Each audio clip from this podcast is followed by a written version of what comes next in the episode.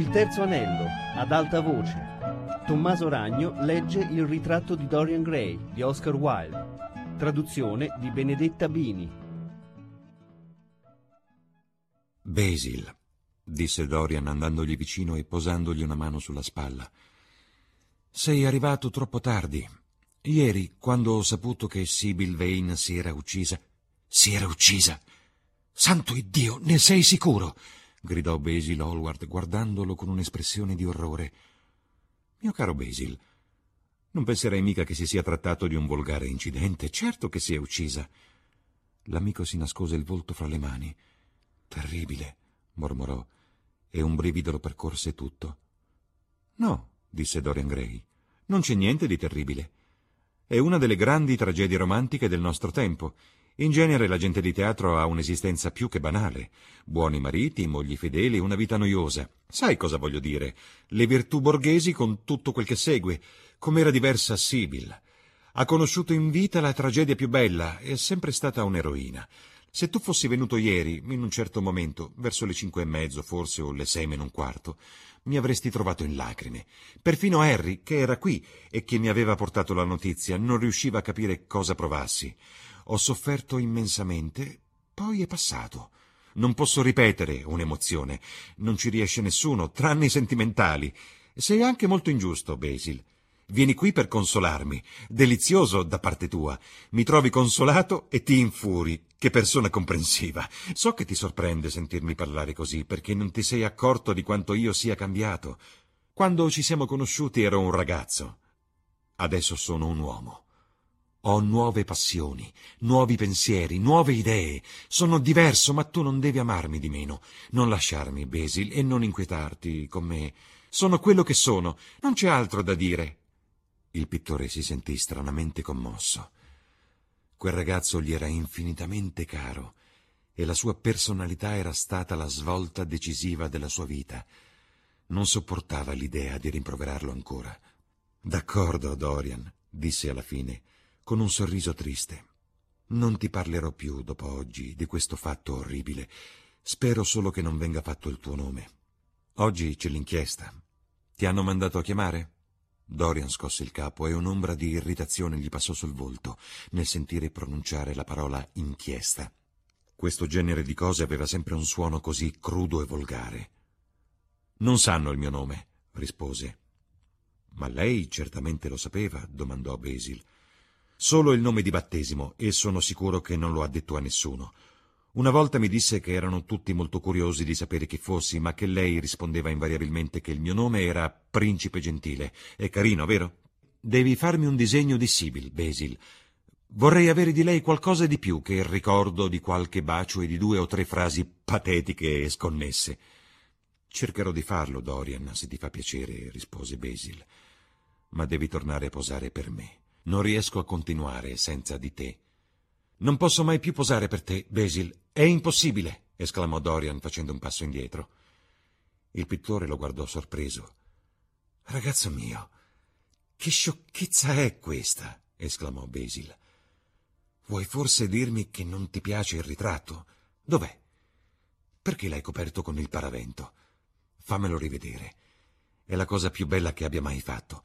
Sposta quel paravento, Dorian, è vergognoso che il tuo cameriere si permetta di nascondere il mio lavoro a questo modo. Mi ero accorto subito entrando che questa stanza sembrava diversa. Il cameriere non c'entra, Basil. Non penserai mica che lasci a lui la cura di disporre i mobili al posto mio. Ogni tanto si occupa dei fiori e basta. No, sono stato io. La luce sul ritratto era troppo forte. Troppo forte. Non mi pare proprio, amico mio. È la collocazione giusta. Voglio vederlo e Basil Hallward si diresse verso l'angolo della stanza. Un grido di panico sfuggì alle labbra di Dorian Gray, che si precipitò fra il pittore e il paravento. Basil, disse pallidissimo, non lo devi vedere. Non voglio. Non devo vedere il mio lavoro. Non dirai mica sul serio. Perché non dovrei? esclamò Basil Hallward ridendo. Se cerchi di guardarlo, Basil, parola mia, non ti rivolgerò più la parola per tutta la vita, dico davvero. Non ti offro alcuna spiegazione e tu non devi chiedermene. Ma ricorda, se tocchi questo paravento, è finito tutto fra noi. Basil Hallward era allibito. Guardò Dorian Gray con uno stupore assoluto. Non l'aveva mai visto così. Il ragazzo era pallido di rabbia, i pugni chiusi, le pupille come dischi di fuoco turchino. Tremava da capo a piedi. Dorian! Non parlare, Basil! Ma cosa succede? Certo, non guarderò il ritratto se non vuoi, disse freddamente Basil Hallward, voltandosi e andando verso la finestra. Ma insomma, mi sembra assurdo non poter vedere il mio lavoro, tanto più che penso di esporlo a Parigi in autunno. Esporlo? Vuoi esporlo? esclamò Dorian Gray, mentre uno strano senso di panico si impossessava di lui. Al mondo sarebbe stato dunque rivelato il suo segreto. Il pubblico avrebbe contemplato a bocca aperta il mistero della sua vita. Sì, rispose Basil Hallward. Non credo che tu abbia nulla in contrario, e se lo tieni sempre nascosto da un paravento, significa che non te ne importa un granché. Dorian Gray si passò una mano sulla fronte. Era madida di sudore. Capiva di essere sull'orlo di un tremendo pericolo. Un mese fa mi hai detto che non l'avresti mai esposto, esclamò. Perché ora hai cambiato idea? Si interruppe d'improvviso con un lampo negli occhi, ricordando che una volta Lord Henry gli aveva detto, metà sul serio e metà per gioco, se vuoi passare uno strano quarto d'ora, fatti dire da Basil perché non vuole esporre il tuo ritratto. A me l'ha detto ed è stata una rivelazione. Dunque, anche Basil aveva forse dei segreti. Avrebbe provato a chiederglielo. Basil, disse facendoglisi molto vicino e guardandolo fisso negli occhi, abbiamo tutti e due un segreto. Rivelami il tuo e ti dirò il mio. Che ragioni avevi per rifiutare di esporre il mio ritratto? Il pittore trasalì involontariamente. Se te lo dicessi, Dorian, mi ameresti di meno e certamente rideresti di me. Non riuscirei a sopportare nessuna delle due cose, se desideri che io non veda più il ritratto. Va bene così. Ho sempre te da guardare, se desideri che il mio lavoro migliore sia nascosto agli occhi del mondo. D'accordo. La tua amicizia mi è più cara della fama e della notorietà. No, Basil, devi dirmelo, insisté Dorian Gray. Credo di avere diritto di sapere. Svanita la sensazione di terrore, la curiosità ne aveva preso il posto. Decise di scoprire il mistero di Basil Hallward. Sediamoci, Dorian, disse il pittore turbato. Sediamoci. Voglio che tu risponda a una sola domanda. Hai notato qualcosa di strano nel ritratto? Qualcosa che forse all'inizio non ti aveva colpito, ma che ti si è poi rivelato all'improvviso? Basil! gridò il ragazzo, stringendo con mani tremanti i braccioli della poltrona e guardandolo con occhi folli di spavento. Sì, vedo che lo hai notato, osservò Basil Hallward. Non parlare. Aspetta di avere sentito ciò che ho da dirti. Dal primo momento che ti ho incontrato, Dorian, la tua personalità ha avuto una straordinaria influenza su di me. La mia anima, la mia mente, ogni mia energia sono stati dominati da te. Eri diventato l'incarnazione concreta di quell'ideale invisibile la cui memoria ossessiona noi artisti come un sogno prezioso. Ero ai tuoi piedi Diventai geloso di chiunque ti rivolgesse la parola, volevo averti tutto per me. Ero felice solo quando eravamo insieme, ma quando non c'eri continuavi ad essere presente nella mia arte. Naturalmente io non ti ho mai fatto capire nulla di tutto questo, sarebbe stato impossibile. Non avresti capito, mi capivo a stento io stesso. Sapevo solo di avere visto la perfezione da vicino e che il mondo era diventato meraviglioso. Un giorno un giorno fatale, vorrei dire. Decisi di farti un bellissimo ritratto così come eri, non nel costume di epoche ormai morte, ma nelle tue vesti e nel tuo tempo, se sia stato il realismo dello stile o semplicemente l'incanto della tua personalità, che mi si presentava senza nebbie né veli, non saprei dire. So solo che lavorando al ritratto, ogni tocco, ogni strato di colore mi pareva rivelare il mio segreto. Ebbi paura che gli altri riconoscessero la mia idolatria. Sentivo, Dorian, di avere detto troppo, di avere messo troppo di me in quel quadro. Fu così che decisi che il ritratto non sarebbe mai stato esposto. Qualche giorno dopo, il quadro lasciò il mio studio e appena mi fui liberato del fascino insostenibile di quella presenza, mi parve di essere stato sciocco a immaginare che vi si potesse scorgere altro se non che tu eri bellissimo e che io ero un bravo pittore. Ancora adesso sono convinto che è uno sbaglio credere che la passione che si prova nell'atto del creare si manifesti nell'opera creata. L'arte è sempre più astratta di quanto noi immaginiamo. La forma e il colore ci parlano della forma e del colore. Questo è tutto. Molto spesso mi capita di pensare che l'arte nasconda l'artista assai più di quanto lo riveli. Così, quando ricevetti l'offerta da Parigi, decisi che il tuo ritratto sarebbe stato il pezzo forte della mostra, non immaginando certo che avresti potuto rifiutare. L'ho già detto una volta a Harry. Tu sei fatto per essere adorato. Dorian Gray respirò profondamente. Il colore tornò sulle sue guance e un sorriso gli giocò sulle labbra. Pericolo scongiurato.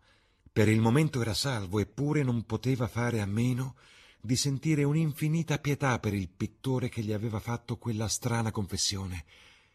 Si domandò se sarebbe mai accaduto anche a lui di essere totalmente dominato dalla personalità di un amico. Lord Henry aveva il fascino di essere molto pericoloso, nient'altro. Era troppo intelligente e cinico per farsi amare. Ci sarebbe mai stato nessuno a ispirargli quella strana idolatria. Era quella una delle cose che la vita aveva in serbo per lui.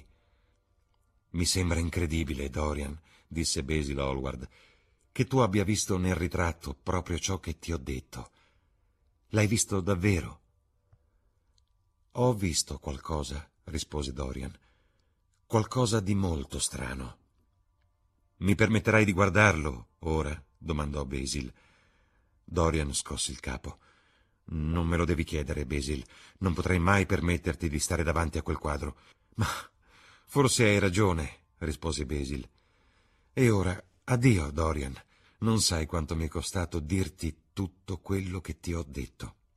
Mio caro Basil, riprese Dorian, cosa mi hai detto? Semplicemente che sentivi di ammirarmi troppo. Non è neppure un complimento. E non era inteso come tale.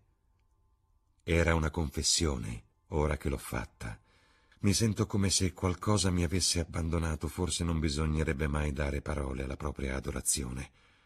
È stata una confessione assai deludente, disse Dorian. Perché?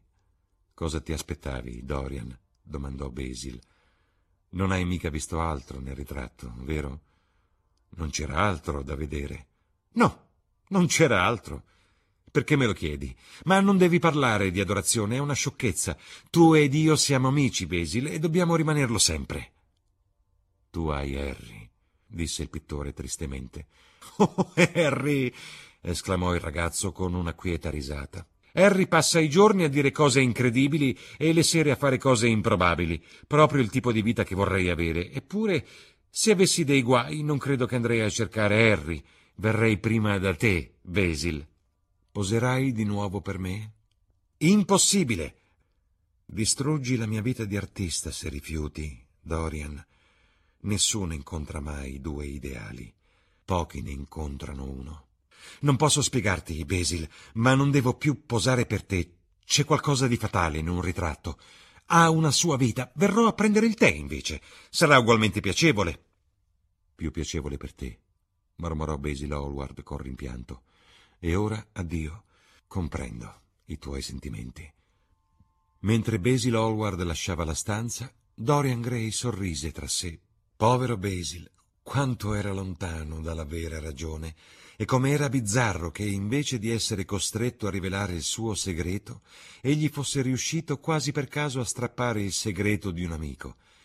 E quante cose gli spiegava quella strana confessione. Gli assurdi attacchi di gelosia, la devozione fanatica, le lodi stravaganti, le inspiegabili reticenze.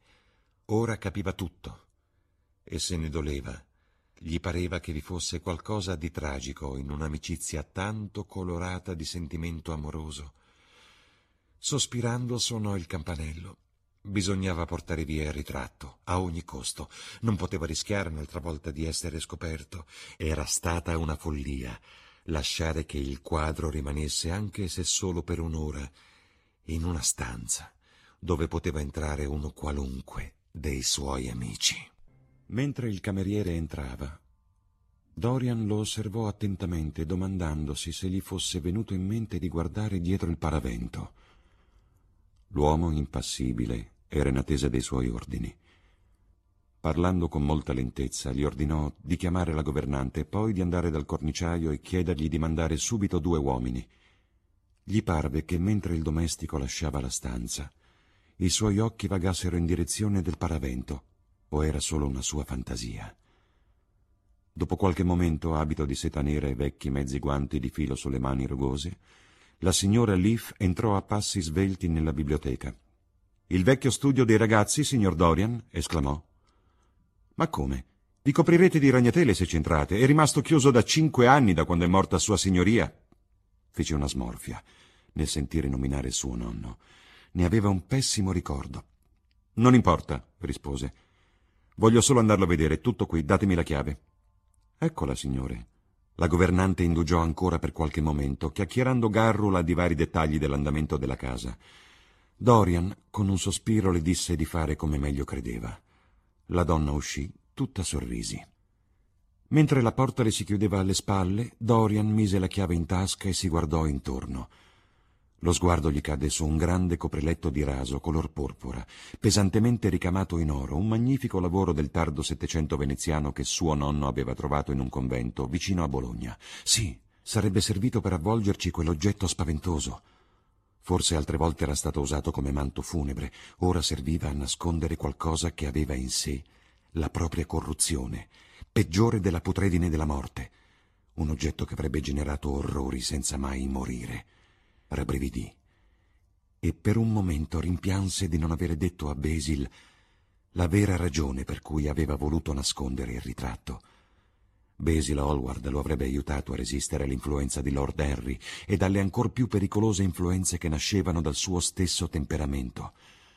L'amore di Basil per lui, perché di amore si trattava, non aveva in sé niente che non fosse nobile o intellettuale, non era l'ammirazione esclusivamente fisica nata dai sensi per la bellezza che muore quando i sensi si stancano. Era l'amore che avevano conosciuto Michelangelo, Montaigne, Winkelmann, lo stesso Shakespeare. Sì, Basil avrebbe potuto salvarlo, ma era ormai troppo tardi. Il passato poteva sempre venire annullato con il rimpianto, il diniego, l'oblio. Ma il futuro era inevitabile. Gettò la ricca stoffa sul quadro con una smorfia di sofferenza in volto. In quel momento sentì bussare alla porta e mentre il cameriere entrava si allontanò dal paravento. Sono arrivati gli uomini, monsieur.